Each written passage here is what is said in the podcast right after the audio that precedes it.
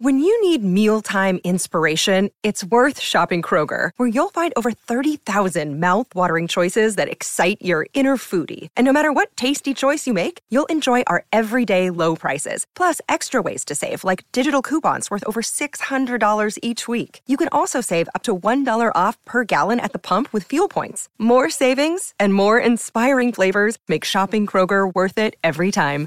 Kroger, fresh for everyone. Fuel restrictions apply. Greeny with Mike Greenberg, the podcast.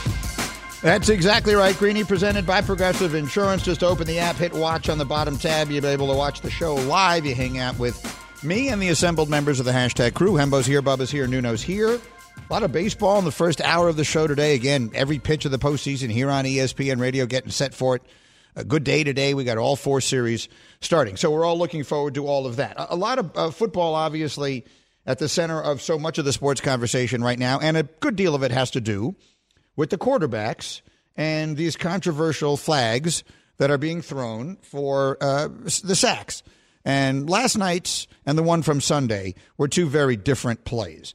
Chris Jones coming up behind Derek Carr, stripping the ball from him and then falling on him is a play that some are arguing, they did so on Get Up this morning, should be reviewable because Chris Jones, whether he does or doesn't land with his full body weight on the quarterback, and in this case, I don't even really think he did that. But if he does, he has taken the ball from him. Chris Jones is now essentially a ball carrier. The referee has no way of seeing that. The referee doesn't have x ray vision. This is all happening on the other side of the bodies of these enormous men that this referee is trying to uh, officiate. So that's this story. The one from Sunday is totally different. Totally. Tom Brady is sacked by Grady Jarrett. And in a moment of frustration, as Jarrett is getting up, Brady swings his leg. He's trying to kick him in the ding ding. They call the penalty. They then throw, he then gets up, lobbies for a call, and gets it. They throw a, a roughing the passer call on Grady Jarrett that, in essence, ends the game in a one possession game in the final minutes. So there's enormous frustration about this, and the Brady effect of it obviously just adds more fuel to the fire. But it is worth pointing out that as we were in so many things, those of us on Mike and Mike were way ahead of this trend. I heard this morning from a name you may remember. Joaquin, the legendary Joaquin, sent me a note. His real name is Kurt Kaplan. He is a radio production genius. And he sent me a bit that we did circa, I don't have the date, sometime in the late 2000s. We knew this was a problem. Now let's go down to the field and see how the guys in stripes saw this one. After reviewing the play, the defender did look directly at the quarterback, which means the call stands. That's unnecessary looking. That's five yards and an automatic first down. You know, as we've been watching the replay up here in the booth, we can absolutely see, yep, that's it right there. Slobotnik definitely looks right at Tom Brady. Matter of fact, gave him the old double take. He's lucky that wasn't called for a flagrant. He'd be watching the rest of this game from the locker room. So, uh, something like 12 to 15 years ago, we saw this problem, and as usual, uh, we had our fun with it. It's, it's always good to hear from Joaquin uh, and again, Kurt Kaplan, and it is extraordinarily well done. Bubba, that, that one might even predate you. I'm, I'm not sure that I don't know if you were yet with us when we did that bit. Yeah, I'm looking in the system to try and find it. I think I found it from March 25th, 2009. So I joined the show in, in 2010. Sounds right, though. Remember, 2009, that would be right – what was the year that Brady got hurt with the knee and he never came back? Oh, that was that was 08. That was 08. So, you know, that, that following season or going into the following season, they made a rule that you can't look at Tom Brady or it's a penalty. And if you look at him twice, then you're rejected. And it's only partially a joke, which is what makes it so funny. Again, this was the perfect storm on Sunday. And, and I, I want to make it clear if you don't have, I have the utmost respect for Tom Brady. All right, I've always rooted against his teams because he was on the Patriots for 20 years and I'm a Jet fan.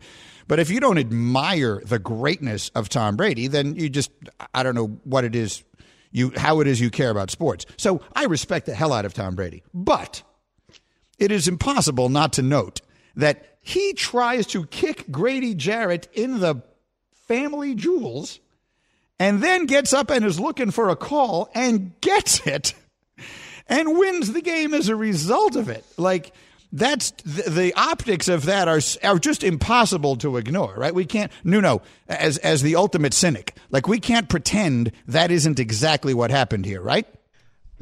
I mean, listen, if you can get away with it, that's my like go ahead uh, and so forth. Uh, honestly, here's I have a conspiracy theory about yesterday's call though. Let me hear it. The NFL knew they screwed up on Sunday. So they were like, "Hey, to make to make it look good, we have to give a mediocre quarterback a call," and it just happened to just be Derek Carr's chance. Well, yeah, because the, the, other quarterback wasn't mediocre. Uh, no, no, your your mind is remarkable. Here, here's what I will say about this whole thing: the National Football League is doing the right thing. We can argue about whether it's going about it exactly the right way, but it's doing the right thing. Now, I've been on these very airwaves long enough that I was hosting that show. Mike and Mike, we were talking about this back when they first started instituting not the quarterback stuff, but these hits on defenseless receivers. Can't hit them high, can't hit them in the head, all that stuff. And I had one after another defensive player come on and tell me, you can't do this. My strike zone, my target zone is too, they're going to change their pad level. The, all the reasons why it was going to become impossible to play defense. Do you even remember that anymore? No. They changed the rule. The players adjusted. You see a flag for it every now and again, and the game has become safer as a result of it. They did the right thing. Now, in this case, they're doing the right thing again. They have to protect their quarterbacks more than they have to protect everybody else. That may sound incredibly callous. You never want to see any football player suffer a significant injury in a game, and you certainly don't want any player to suffer problems that relate to brain injury after they finish playing. But there are two ways that I can illustrate the disproportionate significance of quarterbacks, and that is to say, the first one is this game between Kansas City and Buffalo is going to be one of the great regular season games, probably the best regular season game of the season. There's, there probably isn't a regular season game you're looking forward to more than this. If either Josh Allen or Patrick Mahomes were not playing, how different would you feel about it? You could take any other player out of that game, and it wouldn't impact your excitement level for it at all. At all. But those two guys, it makes all the difference in the world. The league has to protect the quarterbacks because the quarterbacks are their star. The quarterbacks are their moneymaker. It used to be all about the shield, and the sport was different. In the sport, in my youth, many of the biggest stars in the sport were not quarterbacks. Tony Dorsett was one of the biggest stars in the sport. O.J. Simpson was one of the biggest stars in the sport. There were plenty. Quarterback was not nearly as important a position as it is today. Now it's everything. So that's reason number one. The second is going to sound even more callous. We all saw Tua Tagovailoa and that horrible moment that took place on the game a week ago Thursday night, right? Scared everybody to death.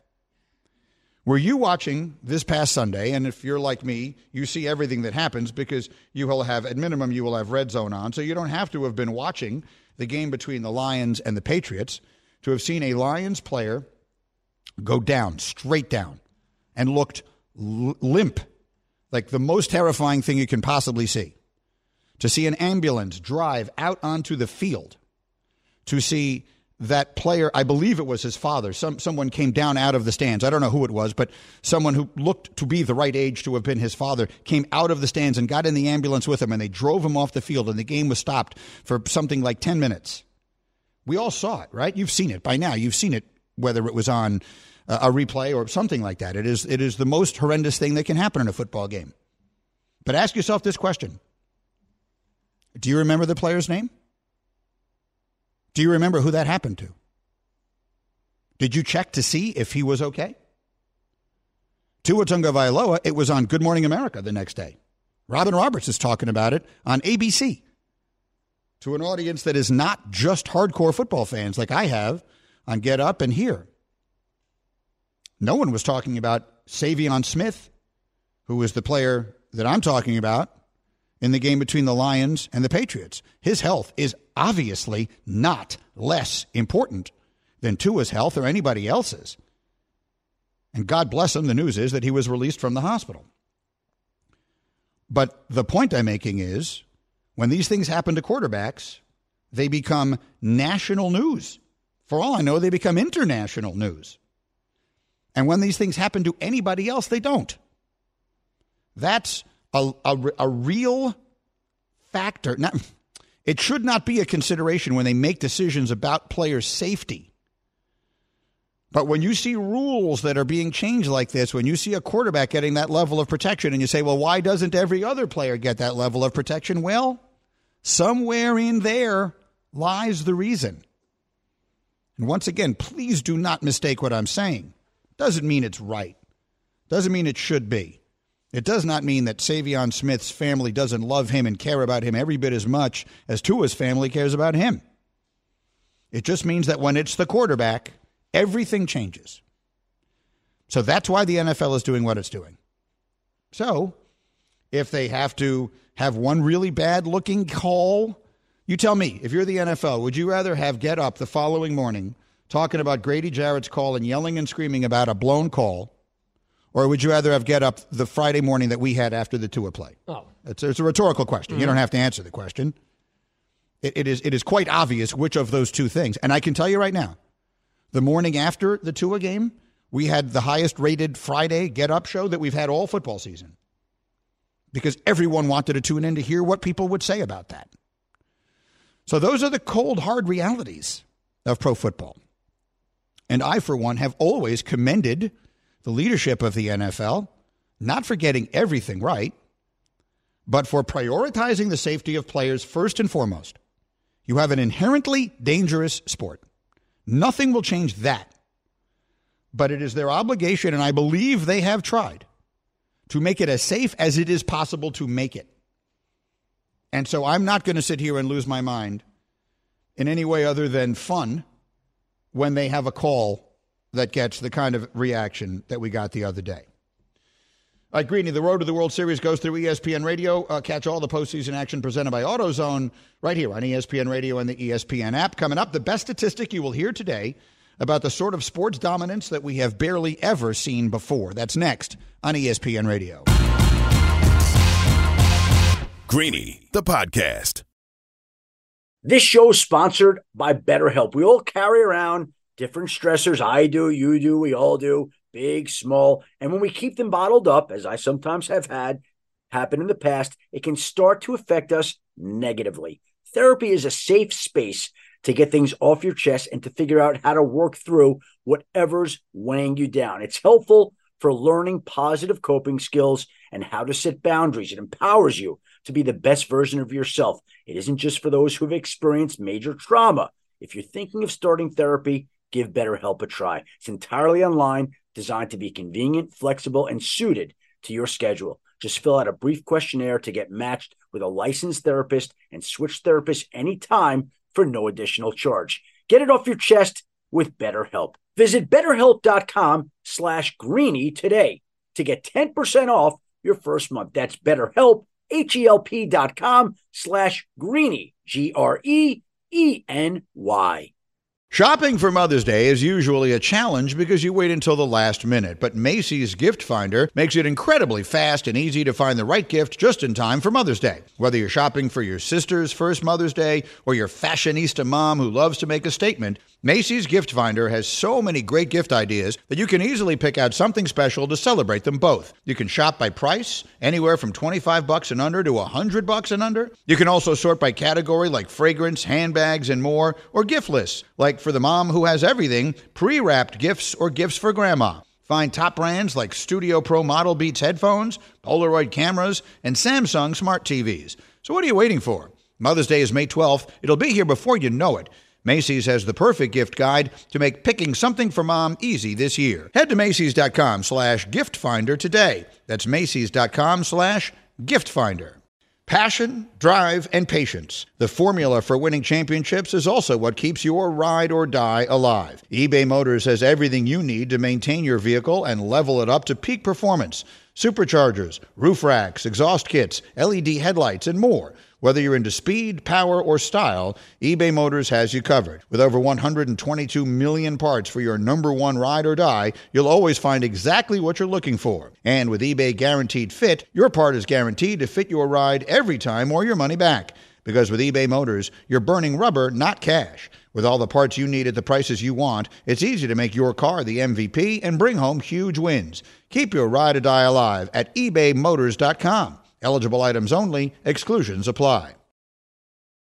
Greeny with you on ESPN Radio. We come to you live above the Heineken River Deck at Pier 17 every day. We're presented by Progressive Insurance. So much going on out there. We spent plenty of time on the NFL today and the hits to the quarterbacks and everything else. Plenty of time on the baseball today. The second round, if you will, of the playoffs begin uh, all across the country today, and ESPN Radio has all the games and looking forward to it, uh, obviously, as we get this thing started here going forward.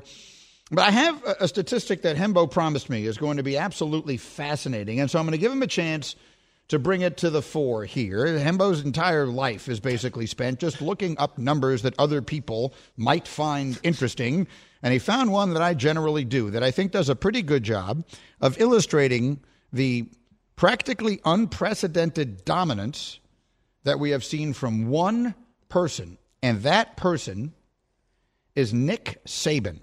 Hembo, go. So this is Nick Saban's 16th season at Alabama, meaning since he's gotten there, there have obviously been 15 national champions. Saban himself, Alabama, has won six of those 15 national championships, but that only begins to scratch the surface on how impressive his run has been. To be clear, six out of 15 is 40%. so, so just right there, he has won 40%, of, and he took over something of a rebuild. To be clear, that first year or so, they weren't outstanding. Mm-hmm. So, out of the 15 years that there have been champions named since he, or crowned, since he became the coach of Alabama, they have won 40% of them. Keep going. So that means there are nine remaining champions during that time, and eight of those nine champions beat Alabama in the season they won the national championship. See, that is where it gets really incredible. If you think about it, the only way to get through Saban 14 out of 15 times is to beat him head up. He has had a run of utter dominance, and I think you told me the 15th there was sort of a, a Kevin Bacon esque kind of uh, you know connection. What was it again? It was Florida State. Florida State in 2013 won the national championship. In that game, in the Natty, they beat Auburn, which beat Alabama on the pick six. Yeah.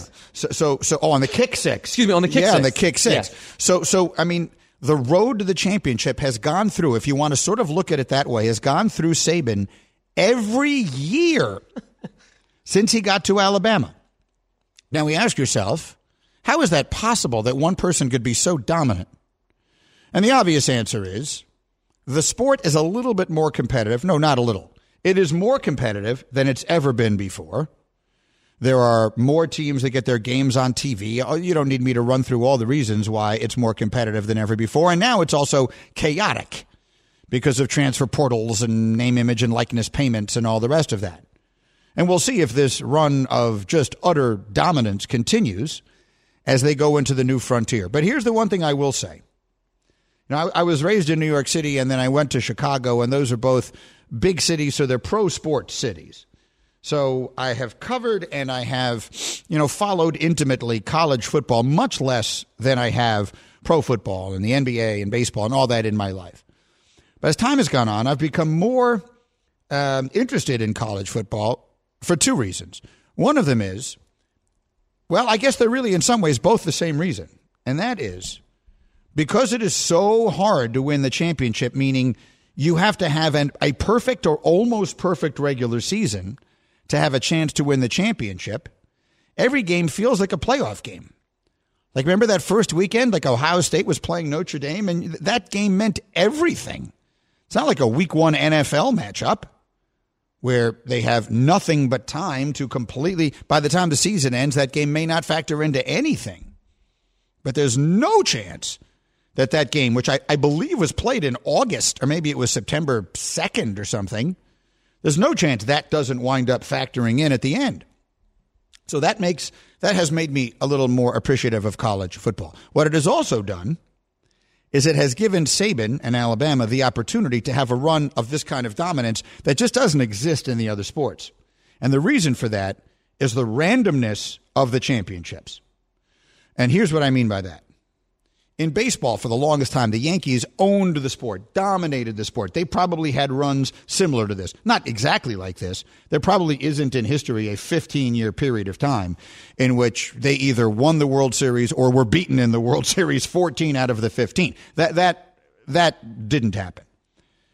But their dominance, one of the reasons that that could happen in the sport and can't today, is because if you were the best team in baseball, through all that time, the 20s and the 30s and the 40s and the 50s and the 60s, you made the World Series and you were one of only two teams to make it. So at that point, you have no less than a 50 50 shot of winning. Transpose that with what's going on right now. The Los Angeles Dodgers just had one of the great regular seasons of all time. Give me perspective on how good their season was. They won 111 games, which is the most by a National League team in more than 100 years. They were an all time great team. They're an all time great team. And now they get thrown into a best of five and then a best of seven, in which their advantages are minimal. I mean, they get one extra home game. So, I mean, they have an advantage, and then they get the edge of rest and all that stuff. There, there are advantages. But it is sure, sure as hell isn't the same as if there were 111 wins just immediately put them in the World Series against the Astros, which is what it used to be. And was for what remains the majority of baseball's history. So, what does that have to do with what I'm saying? Spin it back to college football. There's no randomness in the championships. So, Alabama, if there were going to be, let me rephrase that, when there are 12 teams in the college football playoff, they will not win it every year. Mm. You just can't. Because you can have the best regular season, you can be the best team. But then you got to win three more games or four more games rather than just one or now two. It's just vastly different. And the law of odds is just going to catch up to you, right? The reality of that is just going to catch up. There's no way in the world that no matter the best team is going to have a bad day every now and again. So that's either the worst thing or the best thing about college football. You could say the worst thing about college football is we know which teams it's going to be every single year at the end. And I agree. But at least it's not a fluke. At least the ninth best team isn't doesn't have the same best chance, same chance of winning the national championship as the best team does. And when they go to the new format, something like that is going to happen. So that is what I thought of when you told me the stat about Nick Saban. Well, for some context there, I mean, the college basketball equivalent on the men's side would be Coach K. He won five championships between 1991 and 2015 took him 25 years to win five championships. That's a 64 team tournament. I'm interested by your comment, though, in saying that you think once this thing expands, it's just going to be much more difficult for Saban to win every year. I think there's still a chance a dominant team can still be dominant because football is obviously different than basketball, but it's a curious thought. Well, yeah, look, it just stands to reason that if you have to win one or two games mm-hmm. to win the championship, and now we change it to where you have to win three or four games to win the championship. It just stands to reason it won't happen as often. It yeah. just can't. To cite the Yankees ones that you you put forth, there was a, a, a, span from 1936 to 41. They won five and six under Joe McCarthy, and then won seven in a span of 10 years from 1949 to 1958 under Casey Stengel. At that point, the American League had only eight teams. Right. I mean, when you have to, when you're the best of the eight teams and you automatically go to the World Series and you just have to win one best of seven series, it is just easier to be dominant or to win. Cha- not to be dominant. Being dominant is hard. Winning championships is easier mm. based upon the format. It's, it just sort of stands to reason. Greeny, the podcast. For the ones who get it done, Grainger offers high quality supplies and solutions for every industry, as well as access to product specialists who have the knowledge and experience to answer your toughest questions. Plus, their commitment to being your safety partner can help you keep your facility safe and your people safer. Call clickgrainger.com or just stop by. Hi, this is ESPN's Mike Greenberg, and ESPN Bet is ready to take you through all the biggest sports moments this spring. The official sports book of ESPN has exclusive offers and markets from Scott Van Pelt, Stephen A. Smith, and me. From the playoff intensity to finally getting out to the ballpark, there's no better time for sports fans. Sign up today, and new users get $100 in bonus bets for making any sports book bet. Download ESPN Bet today. What a play! Must be 21 plus and present in select states. Gambling problem? Call 1 800 GAMBLER. Terms and conditions apply. See app for details. 10 seconds on the clock. How many things can you name that are always growing? Your relationships, your skills, your customer base. How about businesses on Shopify? Shopify is the global commerce platform that helps you sell at every stage of your business. From the launch your online shop stage to the first real life store stage, all the way to the did we just hit a million orders stage. Shopify's there to help you grow. Sign up for a $1 per month trial period at shopify.com slash network, all lowercase. Go to shopify.com slash network now to grow your business, no matter what stage you're in. Shopify.com slash network. Greeny here on ESPN Radio. Your calls are just a couple of minutes away. Um, you know, really interesting little time here in, in all the different sports. We're going to go through all the baseball tonight. And again, one of the things that will be watched, and you tell me, Hembo, will they patrol it differently? Will be after all of this hullabaloo about spin rates and everything, will we see anything different tonight than we saw leading up? Well, I don't know that we'll see anything different, but we'll see it be a massive point of the conversation. Sunday night was a standalone game that delivered a massive audience for ESPN. We actually just got the email that, that showed that the ratings were through the roof and beat all expectations for whatever it's worth. Just a way of saying a lot of people watched that game, and a lot of people thus had their eye and their mind on spin rate and these things like we did a year and a half ago. I don't know if the umpires are going to be more vigilant or not. I'm sure the umpiring you know, chair will probably send a note to each of the staffs just to say, keep an eye out because these numbers are spiking. But it is most definitely going to impact Gerrit Cole. If the more that Gerrit Cole can spin the baseball, he starts tonight against the Guardians, the better chance he can be. He has been awful this season in some sense uh, in allowing the home run ball because he's not been able to beat hitters with his fastball. So that's going to be the one, I think, probably the biggest thing that's going to impact his start tonight against Cleveland. Yeah, I, that, that's right. And look, I, I, will say this on behalf of Chris Russo, who had this whole, uh, you know, well, we just hear it again. Can we stop with the analytics? I mean, I don't care about every line drive that's 109 miles an hour off the bat. Enough with the analytics. Let us watch the ball game. I know when the ball is hit hard. I don't need you to have me give me the speed or the exit velocity. I don't need it. Or what the revolution is with the spin rate. Oh my God, do you think Walter Johnson cared about a spin rate? How about Ruth DiMaggio? I mean, come on. Mickey Mantle, Mays. Enough of the nonsense with the spin. Let me watch the ball game. Oh my goodness. Here's the thing. He's right. I can tell you. Now, maybe there is a maybe there is a, a, a percentage of the audience like you who geek out on numbers like that. But I can tell you, and I understand how important a part of the construction of the game it is now. When they talk about exit velocity, my eyes glaze over. I'm hmm. not interested. I don't want to hear. I don't care. I know what baseball looks like. Just show it to me. You hmm. don't have to. Now, I get it. I'm not suggesting they're doing anything wrong, but I do believe there is a bigger percentage of the audience that is completely uninterested in that than the percentage that is interested. Baseball is meant to be enjoyed. It serves no other purpose. And I sometimes think that just because we have the information doesn't mean that we need to show the information. I do think, though, that StatCast, which has, I assume, a massive contract with Google Cloud and previously with Amazon Web Services, is part of the reason why they're shoving these numbers down our throats because they're contractually obligated. But I think there's probably more people like you than like me that are turned off by those numbers. Yes, and our, Chris Russo is our spokesman. Uh, we continue in 15 seconds. All right, a few things left that I want to get to today, but let's start with a few calls. We haven't gotten any phone calls in today, and I always like to hear what the folks are thinking about. So let's get that started. Bubba, who is first up? We'll start with Chris. All right, Chris, you are on the Dr. Pepper call in line. Chris, what do you want to know? How's it going, fellas? Uh, I got a baseball question from a non baseball fan. Um, I kept up a lot with what Aaron Judge did as far as, you know, the 62 home runs and his name been an MVP race. Also hear Ohtani's name in the MVP race. And what he's done is something the sport's never seen. So my question is, a comp for Ohtani, is he something like a Lamar Jackson who can lead the league in passing and rushing? Or is he more like, say, a Josh Allen who can do everything he does on defense, on offense, but also play defense and be an edge rusher and get you 10 sacks a season. Well, he's more like that, but of course, Josh Allen doesn't actually do that. There are two Josh Allens, and one of them does that. um, the, the, it, it, it, look, Lamar Jackson's dual threat, and there are a lot of quarterbacks who have both skills the ability to throw and ability to run, and it's incredibly valuable. And we see them every week. If Josh Allen is one, Lamar Jackson is one, Kyler Murray is one, you know who they are.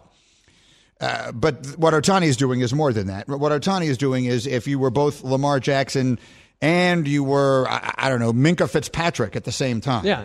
Aaron Judge is one in a million. Shohei Ohtani is one in a billion. What Shohei Ohtani has done over the last two seasons has never been done before. It will likely never be done again. And there is no good comparison for it. I mean, I guess that would be the closest thing. If you were one of the best quarterbacks in the league and one of the best edge rushers in the league, you would win the MVP every single season. The fact that he won't is a baseball shortcoming and not an Ohtani shortcoming. Would you if your team was terrible? Absolutely. You would win the MVP in football even if your team was 3 and 14. The problem is there's no construct in football for which you could be a great quarterback, a great edge rusher, and your team would be terrible. That's the difference between baseball and all the other sports. I don't know that that's impossible. We've had quarter I mean Deshaun Watson was a great uh, quarterback his last year in Houston, and they had a terrible season. Mm-hmm. If you had just added him to the defense, oh, it's a stupid conversation. And you know what? I, the, I do. you're right. You're right. I guess what I'm saying is I continue to support Judge for MVP. Bubba, who's next? We're going to go to AJ. All right, AJ, you're on the Dr. Pepper call in line. AJ, what do you want to know?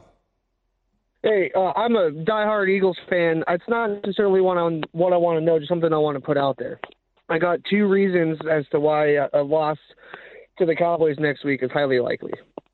Two, the Eagles, or the first is the Eagles' offense. They only play 30 minutes of offense every game, week in and week out. They're only out there for 30 minutes. If they don't figure out how to play 60 minutes of offense next Sunday, that Cowboys defense is going to run away with the game. Second, if Jordan Mailata and Landon Dickerson are not back on that left end of the offensive line, Micah Parsons is going to break the single game sack record. Uh, th- thank you for the call and for your concern, AJ Hembo. What do you think? Well, to address his first concern, right now the Eagles rank fifth in the NFL in scoring. No, they have not put together four good quarters yet. I would say that's actually a feature, not a bug, that this offense probably has a much higher ceiling. As it relates to some of the injuries along the offensive line, Every team's offensive line is injured, and in doing my preliminary research for this game, I'm not confident that the Eagles can block the Cowboys pass rush. I'm exceedingly confident that they're going to be able to run the ball down their throats. I think you'll see the Eagles run for 200 yards. That's the biggest weakness of this Cowboys defense. I don't know that they'll win the game. This will be the game, though, by which Jalen Hurts is measured forever. Like, this is the game. You're the Eagles quarterback. What you do against the Cowboys matters more than what you do against anyone else, and that includes the playoff game last year against Tampa. All right, so that it is a fascinating matchup on Sunday night, and there's a little tip: watch for the Eagles to run the ball uh, early and often. You can be a part of Greeny Nation. It's the Dr Pepper call-in line at 888-729-3776. ESPN Nation presented by Dr Pepper. It ain't college football season without the delicious taste of an ice cold Dr Pepper, the one that fans deserve. Bubba, give me another. Steven, you're up. Steven, you're on ESPN Radio. What do you want to know? Hey, Greeny, good to talk to you guys. Hey, I'm I'm curious about you know the Chris Jones sack, and I was looking at um, and watching Patrick Mahomes get taken down in the red zone before that Travis Kelce, and that was more violent than the Tom Brady takedown. How is the league going to determine tackling hard like that and and and understand on on on the replay. Second is I I think in something you were talking about last week, two personal foul penalties should be an automatic ejection in the league. And uh, thanks for you guys. Enjoy you. Thank you. Uh, so, so, was he talking about the Chris Jones hit on Derek Carr? I got a little lost in his question. Yes, it was his opinion that there was a hit on Mahomes earlier in the game that was oh. even more egregious. Yeah, and well, I mean, the Mahomes got flung to the ground. Was it the two point conversion? It was some on a play where they were. No, it wasn't the two point conversion. There was a play when he was down by the goal line where he got flung to the ground in exactly the same way that Brady got flung to the ground. Frankly, in a very similar way to the way the Tua got flung to the ground. And not all flinging gets a flag. It's just it's very hard. Look, we are we are in an this is an imperfect world. There, there is an art to this much more than there is a science. The science is we want to protect the players as best as we can. The art is how to go about doing it while not losing the things that make the game intrinsically interesting and exciting. And that is a very hard line to walk, and that's what the NFL is trying to do. It's a good point. Protecting the quarterback matters a lot. It does not matter more, however, than protecting the integrity of the game Tackle football is something that we've enjoyed watching for a hundred years. Its presence on television is massive. All I hear from my friends every every day after all these games is about these calls. Right. It's all anyone is interested in or talking about, and everyone hates it. Stop. Just stop. Bubba, lose the music. I want you to go back to every one of those friends. Okay. And ask every one of them if they're watching the games this weekend. Ask every one of them all of this frustration you're feeling. Will it keep you from watching one second that you otherwise would have watched? And if they tell you the answer is yes, they're lying to you. Mm. No one stops watching football because of these calls. Now, if Kansas City was playing Buffalo this weekend and Josh Allen and Patrick Mahomes weren't playing, lots of people wouldn't watch. That would become a much less interesting game. The occasional flag that makes you mad, hell, one could almost argue that it's good for talk. It's good for chatter. Mm. Keeps them front and center. And it's a, comparatively benign thing. How about this headline? So, so Good Morning America did Tua Tagovailoa, right? They they had they talked all about showed that awful headline: football dangerous, bad for you, scary. Moms, don't let your kids play. That that's what that message was. How about this one? Headline: Football fans mad because the game is too safe. They're going too far to make the game safe for the quarterbacks. Hell, that's a good headline. That's not a bad headline. Football fans are always going to be mad about something. I can be mad at the coach. I can be mad at the quarterback. I can be mad at the ref. And sometimes I can be mad at the league.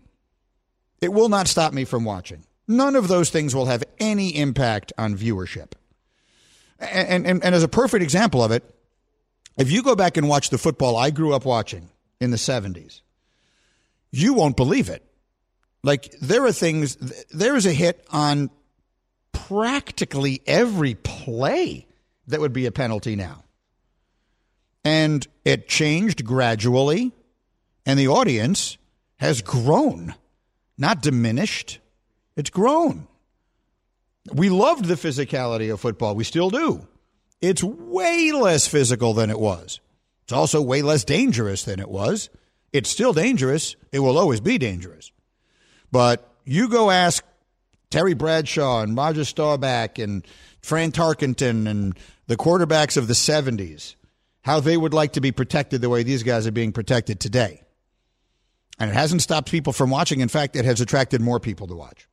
So I understand what you're saying. Your friends think they don't like it. No, they actually don't like it. But it's not going to keep any of them from watching. Nuno, am I right? Yeah, you're 100% right. I think, and I said last week or two weeks ago when Tua got hurt, that was the first time I ever turned off a game. But guess what? On Sunday, I was sitting back watching. Mm. No one is turning it off. Um, if it's a even I was gonna say if it's a good quality, there's some really bad games, and we'll sit through all of them because we just love football so much. Yeah. So I'm, I'm I, if I'm them, I'm not worried about Hembo's friends. All right, Greeny, with you. Uh, there are so many podcasts out there right now. It takes a team of people to bring them together. Whether you're hiring for a podcast or for your growing business, one place makes it easy, and that place is ZipRecruiter. And now you can try it for free at ZipRecruiter.com slash Greeny. Okay, um, before we wrap up for today, you mentioned briefly that we got a memo. I hadn't seen it yet. Maybe it's in my email about the ratings for the baseball this weekend, and they were very good. Tell me what you can tell me. Yeah, so the Wild Card Series delivered large audiences across the weekend and surpassed ESPN's research estimates in nearly every window. So on Friday, the series averaged about 3 million viewers, up between 65, excuse me, 55 and 65% uh, compared to 2020. On Saturday, the four wildcard games ranked as four of the five most viewed cable telecasts of the day, with only Tennessee LSU sneaking in there as well. And then on Sunday, the game between the Padres and the Mets, it was the second most viewed cable telecast of the day, trailing only the Giants Packers game on Sunday morning. So I guess if we're going to try and quantify whether or not baseball's new playoff format was a success, it blew past the expectations of ES, uh, even ESPN's research specialists. And, and what's really important there is before you, if you are one of these people who is so inclined, says, "Oh, but look, the football still beat it." The response to that is simple: Yeah, football beats everything. Stop comparing anything to football. Pro football and really high profile college football are by far the most popular entertainment vehicles in America. They're more, pop- they're more popular than anything else you can put on television. No one anywhere is putting anything on television and saying this is going to have more viewers than football does. So baseball should be measured against itself. Baseball should be measured against the number of people that used to watch it, the number of people that are currently watching, how many people can we get to watch it. If you're going to sit there and say, I'm not going to be satisfied until more people watch Mets Padres, which is up against an NFL game, than watched Aaron Rodgers play the Giants on a Sunday morning, you're going to wait forever. That's not happening anytime in the foreseeable future. I want to ask you a question. So right now I have pulled up the 100 most watched television programs of last year. Obviously the most recent year for which data is available. Meaning 2021, the calendar year? Correct. How many of the top 100 uh, watched television programs of last year do you think were NFL? See, so it's hard for me to say because I don't know how they delineate those on Sundays, which is to say, are they including like the Sunday 4:25 p.m. game because there's usually 3 or 4 games in that window. So how do they do that? What I'm here what I'm looking at here is a list mostly So of includes- NFL games. it- well, I'm assuming it includes multiple regular season games, not just the the Sunday night standalone game and the Monday night standalone game. Correct. Okay, then then how many out of the top 100? Yes. I mean, I'm not kidding when I say I would guess it's way over 50. Uh, like, what else do people watch in that kind of number? Like, the, the, the, the viewing of other things that takes place later. If you DVR something, or if you watch it on an app, or you're watching it on Hulu, that doesn't count, right? That, that, No. that, that's not not comparable to this. We're talking about people actually watch something that was on TV. Out of those 100 things, I'm going to guess that like 80 of them were football games. 75 of them. 75. I mean, there you football go. So three out of every four most watched. Were there any other sports in there in the top 100? I assume. Like, I have to scroll down pretty far. The top six were all NFL games. The seventh was the inauguration of the president. That's how much people like watching pro football on TV. so more people, far more people, watched football. I mean, it was the one of those games. I assume is the Super Bowl. That's right. And then the two championship games, Mhm. and then some other playoff a games. Thanksgiving game and a divisional playoff game, two divisional playoff Oh, games. there you go. The division that's going to have been Dallas San Francisco, which was an incredibly memorable game, right? And th- more people watched that than watched the inauguration of the president of the United States. And that's an aggregation across all news networks. Too. Right. Everybody, everybody shows the inauguration of the president of the United States. Um, and there isn't the same suspense in the inauguration. you know, you're not wondering. Well, in the end, uh, you know, it- well, let's, let's not even get Yeah. into that. Okay, let's not go there. L- give me uh, the winners. All right. So we got uh, all the baseball series. We'll save uh, Nuno's Yankees for last. What do we got today? We got Braves, Phillies starts today. That's your beloved Phillies. Can they win this series? Uh, they can. I'm picking the Braves to win in five. They're just way better. But amongst all of the sort of underdogs, if you will, I think the Phillies are probably the likeliest to pull the upset because of their starting pitching. Isn't that interesting? So that tells me you're not going to take the Mariners to beat the Dodgers. Uh, no, I think the Dodgers are going to are almost. Well, I'm in the wrong. What am I? The uh, I'm sorry. The uh, the the Dodgers are playing uh, the Mariners to play the Dodgers. The Padres. The, uh, the Padres to play the Dodgers. Yes. Excuse me. I'm taking the Dodgers to win that series in four games, despite Four all, games. In four games, But despite how much hot sauce does Joe Musgrove get on his ears? if if he has access to spider ta- tack, I'm picking Dodgers in five. Okay, that, that would make that one win. Counts for- yeah, Uh, one game. American League, the Mariners is, is is what I was meaning to say. Are playing Houston. Uh, what are their chances? I think the series goes the distance, but ultimately I like Houston more championship equity, and I don't really see any major weakness on this team. and then finally, Nuno, Yankees, Guardians. Who you got? Uh, Yankees in four. Uh, the Indian, the Indians, the Guardians can't hit. What do you think? I think that's outstanding analysis. The Guardians can't hit. Guardians can't hit. All right, we'll see. Good luck to you guys with your teams. Enjoy all the baseball today and tonight, and we'll be back in Better Than Ever tomorrow on ESPN Radio. Thanks for listening to Greeny the podcast. You can listen live each weekday morning at 10 Eastern on ESPN Radio and see it with the video on ESPN Plus. Also catch Greeny on Get Up weekday mornings at 8 on ESPN and also available wherever you get your podcast.